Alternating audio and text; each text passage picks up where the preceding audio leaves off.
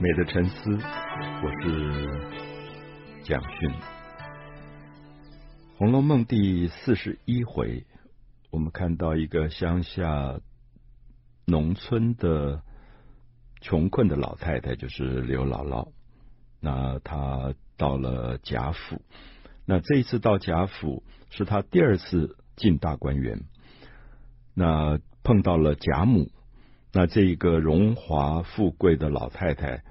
见到刘姥姥以后很开心，因为我们知道贾母年纪很大了，七十上下，可是跟她在一起的都是孙子辈，十几岁的小孩，她当然也很开心。可是他就觉得应该有一个年龄相当的老人家聊聊天。可是我觉得在《红楼梦》里，我们看到贾母跟刘姥姥的见面。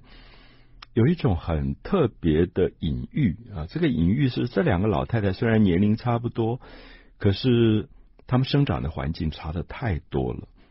那我想作者也好像借着这两个老太太的见面，让我们看到了一种呃贫富的悬殊吧。可是当我们讲到贫富悬殊，我们其实有一点犹疑。这个犹疑就是说，好，贾母是富贵中人。我们觉得她好像很幸福，其实从刘姥姥的口中也是这样讲。那贾母一见刘姥姥就说：“啊，你几岁了？”刘姥姥就告诉她几岁。贾母就叹了一口气说：“哎呀，比我大好几岁，怎么站得这么挺？牙齿好不好？她牙齿也很好。”那贾母就觉得自己好像像一个废物一样。可是我们就知道说，原来我们以为刘姥姥好羡慕贾母。因为如果能够像贾母每天走路都不要走，到哪里都有人轿子抬来抬去，每天都吃山珍海味，不是很幸福吗？可是其实不然。我们以现在的健康的角度来看，刘姥姥比贾母健康的多。那也就看到说，一个富贵中的人，因为不运动或者吃的东西其实不健康，结果他反而是身体不好的。所以我们就看到。在四十一回里，其实有很多的对比。就从刘姥姥的眼睛来看，就觉得哇，你们贾府简直不得了，吃东西都吃到这么讲究。比如说，我们看到在宴会的时候，王熙凤有一点坏啊，就是故意要去呃这个戏弄刘姥姥，因为刘姥姥很多菜她都没看过，她都不知道。比如说鸽子蛋，她也没看过，乡下人没看过鸽子蛋，她就觉得。哇！你们这个这里的鸡怎么会这么优雅，生下的蛋这么这么小？那大家都笑翻了。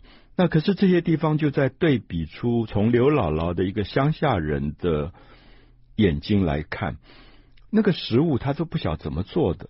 那王熙凤夹了一些东西来给他吃，说：“你尝尝看这个东西好不好吃？”他吃了以后觉得啊，好吃的不得了。他说：“这什么东西做的？我回去也学一学。”王熙凤就说：“这是茄子啊！我想我们每一个人都知道茄子是什么样子，茄子什么味道。可是刘姥姥就说：‘你别骗我了，哪有茄子有这样的味道？那如果茄子有这个味道，我们在乡下我们就每天种茄子就得了。’后来王熙凤就跟他说：‘这个茄子怎么做的？你要把茄子的皮先刮掉，然后只要里面的肉切成碎丁。’啊，一小块一小块，然后用鸡油去炸，鸡油炸完以后，再把它跟鸡脯肉、还有香菌、新笋、蘑菇、五香豆腐干，还有各种的干果，全部切成丁，用鸡汤来煨干，然后用香油一收，然后放在一个瓷罐子里，吃的时候拿出来拌一拌吃。好，结果刘姥姥听了以后说：“怪怪。”一个茄子要好几只鸡去喂它，怎么会不好吃？所以我们知道，其实有钱人家里吃的东西，不是我们想象都是什么大鱼大肉。他们其实可能吃茄子，可这个茄子是用好几只鸡的鸡汤去煨出来的，所以那个好吃是它的味觉上的那种讲究跟精致。所以这个菜叫茄想。现在很多人也都照着《红楼梦》这个菜单，就把茄想给做出来。可到现在为止，我大概吃过的茄想还没有让我觉得很棒的，因为我想《红楼梦》里面大概真是很精致的手工。包括那个切成丁的刀工，大概都非常讲究。所以我们就看到这一天，贾母很开心，就带着刘姥姥逛大观园，就一个地方一个地方去玩。然后这个刘姥姥就看每一样东西都赞叹，觉得怎么会这么棒的一个地方，简直是神话世界，因为她都没有看过。那后来他们就到了一个地方，叫做櫳翠庵，一个尼姑庵。我们知道大观园里面有一个在修行的尼姑，就是妙玉。那妙玉。最重要的一场戏，大概就在四十一回。那他们进到櫳翠庵以后，贾母就要喝茶，然后妙玉就捧了一个成窑的钟子啊，成窑就成化窑，成功的成，文化的化，那是明朝最有名的一个瓷器，里面装了茶。贾母看了一下，就说：“我不喝六安茶。”妙玉立刻回答说：“我知道，这不是六安茶，这是老君眉。”然后贾母喝了一点以后，就问这是什么水？他说是隔年的雨水。好，我们就看到喝茶讲究到这种程度。那下面我们就看到这一场戏里面，因为刘姥姥的介入，这个喝茶就变成非常非常的有趣了。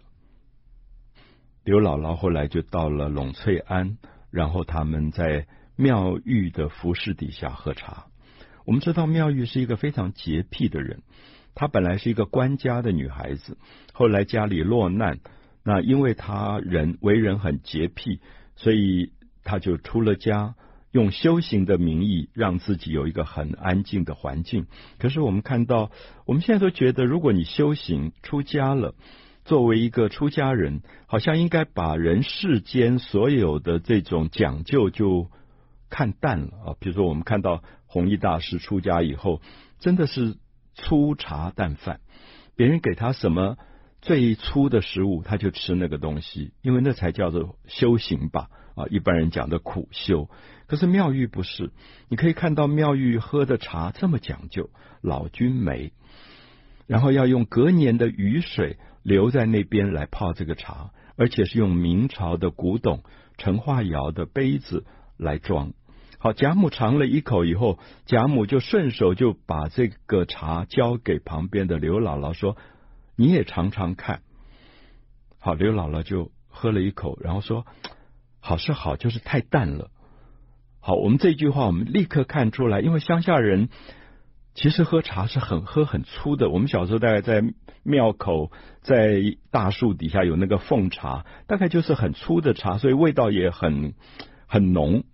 那如果不浓，根本不叫茶。可是我们知道，讲究的富贵人家喝茶是喝得很淡，就是那个香气可能是很淡雅的。所以这里就看到刘姥姥跟这些富贵人家，他在味觉上的反应跟感受也不一样。好，我们就看到后来妙玉其实心里非常不高兴，因为妙妙玉有绝对惊人的洁癖，她的东西根本不让人家碰的。然后他拿出这么珍贵的明朝的古董这个茶杯来装茶给刘这个贾母喝，不是要给刘姥姥喝，就没想到贾母递给了刘姥姥，好像贾母觉得一视同仁，我喝了你也喝吧。可是妙玉心里多不舒服，因为她觉得这个又穷又脏的老太太竟然用我这么珍贵的杯子喝，所以过一会儿别人把这个杯子收进来的时候。妙玉就说：“不要拿进来了，把它丢掉。”就贾宝玉在旁边就马上就懂了，就是因为妙玉洁癖，妙玉看不起刘姥姥，他就说：“哎呀，你把它扎了也可惜。这个成化窑的杯子，我想大家如果上网看一看，现在大概在伦敦什么拍卖市场，大概都上亿的，那么珍贵的古董就把它扎了，他不要了，因为他觉得是有那个又穷又脏的老太太碰过。”贾宝玉很有趣，贾宝玉说：“你就把它送给他吧，你砸坏了也就可惜了。那这个穷老太太，你就给她当一个礼物。”后来妙玉就照着宝玉的话来讲，可是宝玉讲了一句话很重要，叫做“世法平等”。说你不是修佛的人吗？修佛不是应该有平等吗？那你心中还有贫贱富贵的分别，怎么叫做修行呢？啊，所以四十一回一定要注意的看，就是。妙玉其实是一个非常有分别心的人，所以他的那个修行也真的不够彻底。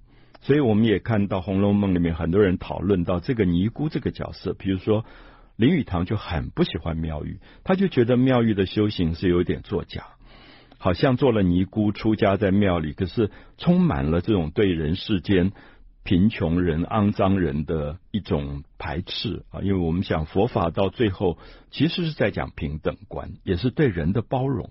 那反而宝玉这个小男孩表现出一个对人的这个。呃，包容。那四十一回里面也有一段，后来妙玉就把宝玉、黛玉、宝钗三个他最看得起的人，他们年龄比较接近，就请到内室，他自己的密室，说：“我有好茶给你们喝，就是我刚才给外面喝的都不算好茶，我现在才拿出最好的茶给你们喝，而且是用最古董的、很珍贵、很珍贵的茶器来泡茶给他们喝。”那。林黛玉喝了以后就说：“那这个水也是去年流下来的雨水吗？”妙玉就从鼻子里面哼了一声，就冷笑说：“你这个人也这么俗气。”他说：“这个水你知道怎么来的吗？是我多年前我在南京庙里住的时候，冬天从梅花的花蕊里面收集扫下来的雪，然后。”融化了以后，装在一个罐子里，埋在树下好多年。我现在才开了这个罐子，用这个水来泡茶给你们喝。意思是说，你喝不出来吗？那个水里面带着多年前那个梅花花蕊的香味。所以，我们都看到这里面是妙玉一个出家人在过这样的一个讲究的优雅的生活。也许我们并不觉得这一定有什么不对，因为个人追求的品味可以这么讲究。可是我想作者很有趣，作者在四十一回安排了刘姥姥跟妙玉，我觉得是一个极端的对比。而这个对比里，让你看到刘姥姥的穷困、贫贱、粗糙，可能完全不入妙玉的眼。可是作者也许会觉得，其实两个人都是众生。那也许这两个生命都应该被包容，那用不同的角度去给他们在一个平等观上，就是贾宝玉说的世法平等。可是有时候我们也在想，品味一定要贵吗？品味一定要这么重视外在的形式吗？啊，所以。他就笑了，这个妙玉就笑了。黛玉说：“你连这个水都尝不出来，这是五年前我在玄木盘香寺住的时候收的梅花上的雪，把梅花花蕊里的雪扫下来，然后放在一个瓮里面，然后这个瓮埋在地底下。他说一直舍不得喝，今年夏天才打开，我只吃过一次。”今天我是因为看得起你们三个人，贾宝玉、林黛玉、薛宝钗，我才第二次拿这个水来泡茶。那他就说了，前一年流下来的雨水，它的味道那么轻浮，怎么喝得了？我想我们今天大概自来水的水都拿来泡茶了，我们大概很难想象说以前妙玉在庙里他是这样喝茶的。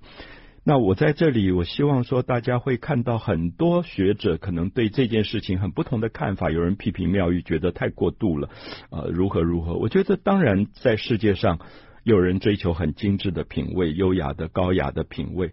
可是我们不要忘记，当他面对刘姥姥的时候，一个乡下人可能穷得连饭都没有得吃的时候，你就感觉到他的追求的优雅有一点被讽刺了。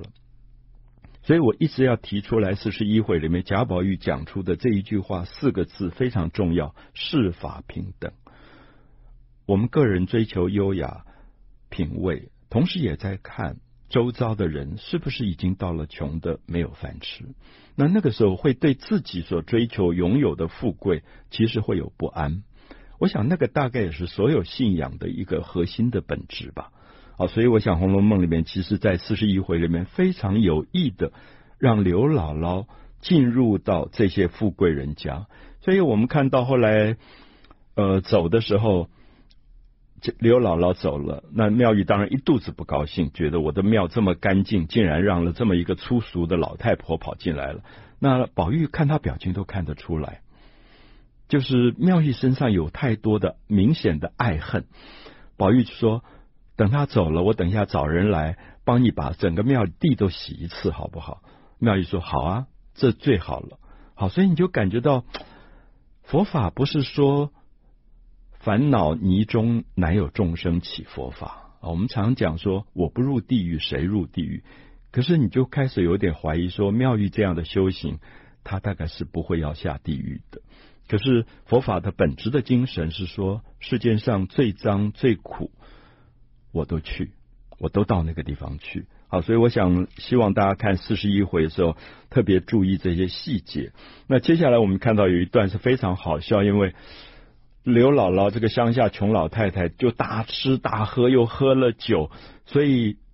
她的肠胃不习惯，因为她也许在乡下都吃那些什么全麦的那些东西，忽然吃了很多油腻东西，她忽然就肠胃咕噜咕噜就要找厕所。可是小丫头就说，现在大概古代也没有到处都有厕所，就跟他说，你就到那个树后面去吧。他就乱钻乱钻，结果就。误打误撞就钻进了一个漂亮的不得了的房间，他也不知道是什么房间。他看到一个穿衣镜，跟他一样大的穿衣镜，然后他一碰以后，他就进到那个穿衣镜的背后，结果是贾宝玉的卧房。他就在里面放了几个大屁，然后房间搞得臭得一塌糊涂。那我觉得作者有意在写这个东西，就最尊贵的小少爷的房间被一个老太太搞得乌烟瘴气。可是我不晓得，我觉得作者在写这样的一段的时候，可能有一个很忏悔的心情，觉得因为你当年荣华富贵，你的卧房是讲究到这种程度的。可是也许你在那个卧房里，从来不知道外面有一个老太太，一家人连日子都过不下去啊！所以我觉得四十一回非常重要，因为它里面有一点在对比出贫贱。悬殊到这种程度的时候，这个社会其实是要出问题了。因为等到下一次，我们就会看到刘姥姥后来回家的时候，有丫头跟她说：“你来的时候多带一些你们地里的萝卜啊、茄子啊、豇豆啊。”她说：“我们就爱吃那个东西。”这个时候你就会发现，因为他们太讲究精致生活，他们每天吃什么茄想啊什么，他们已经远离了自然最淳朴的生活。所以我不知道大家有没有发现，其实我们今天有点像富贵安逸之后，我们向刘向刘姥姥要求了，我们希望吃五谷杂粮，我们希望吃有机的田里面最健康的东西。所以也许作者在四十四十一回里在讲，什么叫做真正的幸福？贾母看到刘姥姥，反而在怀疑说：我真的幸福吗？我这么有钱，每每天被人家抬来抬去，可是如果能自己多走动走动。也许是更健康的。